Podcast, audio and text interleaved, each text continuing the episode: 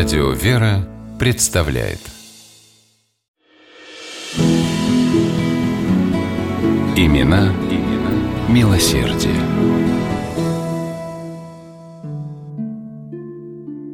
Настоятель Павловского собора Гатчины, небольшого города недалеко от Санкт-Петербурга, священник Владимир Славинский, был не на шутку огорчен. Дело, которому он отдавал так много времени и сил, об устроении которого так горячо молился Пресвятой Богородице, никак не складывалось. В Гатчине проживало немало тех, кто никак не мог устроиться в жизни. Нищих коллег, беспризорных сирот, безработных отцов семейств, горьких пьяниц. Вот уже 10 лет с 1852 года Славинский служил настоятелем Павловского собора и был хорошо знаком со многими горемыками, нуждающимися в скорой помощи и милосердии.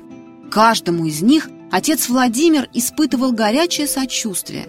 Неоднократно он помогал в меру своих сил и средств тем, кто испытывал особо горькую нужду. Однако этого всякий раз оказывалось недостаточно. Перед праздником Пасхи 1862 года священник обратился к своим прихожанам с призывом собрать посильные пожертвования в пользу бедных и неимущих Гатчины. Хотя многие живо откликнулись на просьбу батюшки, собранной суммы хватило лишь на прокормление 80 нищих и помощь 40 самым бедным семействам. Это было лишь каплей в море, требовались средства гораздо большие – Необходимой суммы у Славинского не было, однако он по-прежнему уповал на Бога.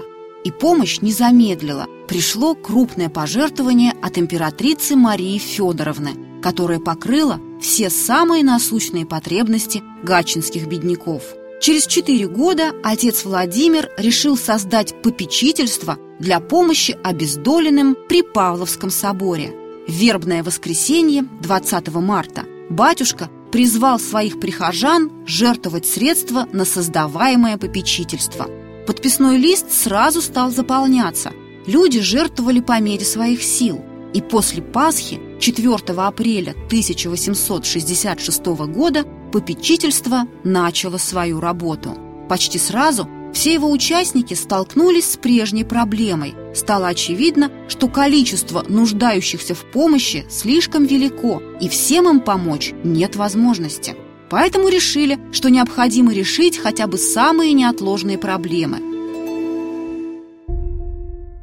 Прежде всего нашли пристанище для 30 больных и увечных стариков, затем открыли приют для 25 сирот и, наконец, поместили в частной школе 10 детей бедных родителей с платой в 30 рублей за их обучение. Спустя 6 лет попечительство было преобразовано в Гатчинское благотворительное общество. По желанию его основателя, священника Владимира Славинского, в уставе общества основными целями указывались презрение немощных бедняков и обучение детей. Благодаря покровительству Марии Федоровны удалось существенно увеличить размер пожертвований, и вскоре Гатчинское благотворительное общество приобрело двухэтажный дом.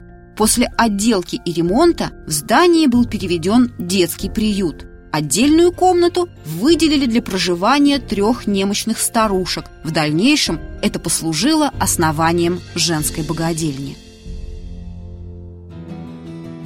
Через 25 лет после своего основания священником Владимиром Славинским Гатчинское благотворительное общество содержало детский приют, две школы, мужскую и женскую богадельню, кормило в бесплатной столовой около 30 человек и выделяло ежемесячное пособие нуждающимся от 1 до 2 рублей.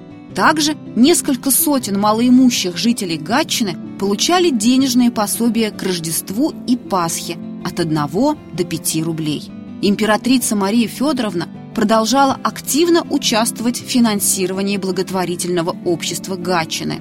Ежегодно священник Владимир приезжал к августейшей покровительнице и получал от нее не менее 500 рублей пожертвований.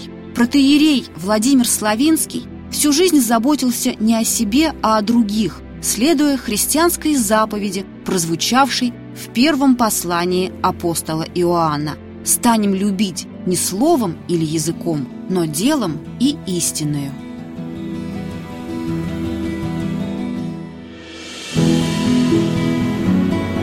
Имена, имена милосердие.